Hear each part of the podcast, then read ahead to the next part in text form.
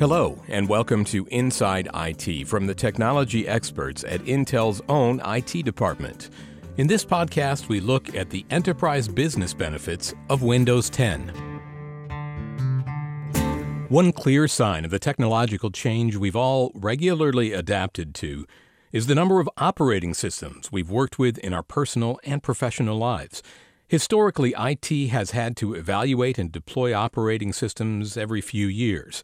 The drumbeat of technological change has been beating faster and faster. And today, IT is pretty much continuously evaluating new operating systems and adapting to new paradigms. My name is Rocky Tajinder Singh. I'm the Platform Engineering Manager at Intel IT. Tajinder Singh has been involved in developing Intel's changing approach to operating systems. Intel's adoption of Windows 10 coincides with the company's transition to an operating system as a service model. Where every six to eight months we will be upgrading all the users to a newer uh, OS. So, along that line, we had to change our tactics. We had to change our instrumentation around how we actually manage that and how we upgrade our users without causing business disruption or loss of productivity. Intel has a phased deployment for operating systems that starts off with exploration by an IT user group and some key early adopters of technology. And then based on that, we make adjustments to our deployment process. What features do we enable and what features we don't feel are necessary for us to deploy? And then we introduce it in a POC pilot phase so that we get all the deployment items fully matured and then we make it available to a general availability where everybody who gets a new machine or existing users get upgraded to the latest version of the operating system. A big change for Intel in moving to Windows 10 and the OS as a service model is what Tajinder Singh calls in place self service upgrades. We actually push the OS upgrade to the user's machine and then let the user decide when they want to start the upgrade and when it does start, it takes less than 60 to 90 minutes to complete. So allowing minimal downtime for the user to upgrade the OS and then get them to start their work again. As I mentioned earlier, Intel IT uses a phased deployment for operating systems. Tajinder Singh says with Windows 10, we went through the early adopter process. Uh, we went through a limited pilot deployment. Now we are in phase three, where every new machine that we add into the environment has Windows 10 on it, and we are gearing up to take our remaining uh, Windows 8.1 and Windows 7 machines and upgrade them to Windows 10 through in place self led upgrade. That self led upgrade is a key change for Intel.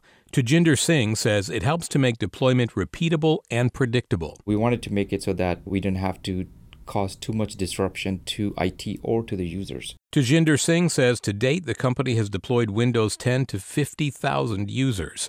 The operating system works synergistically with Intel Core vPro processors providing some clear benefits. One of the important key learnings we also saw was that Windows 10, along with Intel's sixth and seventh generation core processors, introduces significant performance and productivity enhancements. One of them being increased battery life, as well as improving the multitasking of today's workbase. Tajinder Singh says Windows 10 has improved boot times as well and self service upgrades have also been great for users. This is the first time we were able to make offline updates possible, which allowed the user the flexibility in when they wanted to upgrade versus IT pushing it on them. Another lesson from the Windows 10 deployment has been to make sure all prerequisites for Windows 10 were met in advance. Any machine that we were targeting for upgrade, we're making sure that they meet the optimal requirements before we upgrade them to Windows 10. At the same time, IT doesn't want to disrupt services that are running. So we put together a really nice capacity planning model so that we can predict what are the right times, what's the frequency of the, the number of users that we deploy, and get to the optimal state. IT is also in continuous conversation with application owners. We wanted to make sure that majority of the apps are not have any issues or problems so that's a continued work in progress. Tajinder Singh says user response has been very positive, and it's been a great improvement to the deployment process for IT. We are building a cadence so that every six months, when the upgrade process is triggered, it's not disruptive and aligning with the application owners for giving them access to early builds and ability to get feedback from them is a key in our success. The OS as a service model employed at Intel with Windows 10 has also allowed IT to employ several important strategies, like separating the OS from the workspace, implementing unified fleet management for desktop and mobile devices, and further integrating desktop and cloud services and environments. That does it for this edition of Inside IT. For more about Intel's Windows 10 deployment or anything Intel IT related, visit www.intel.com/it. While you're there, you can explore the Intel IT Center and sign up for regular updates on IT topics, or visit the IT Peer Network for news and information on the industry's hottest trends. For Inside IT, I'm Paul Landcore.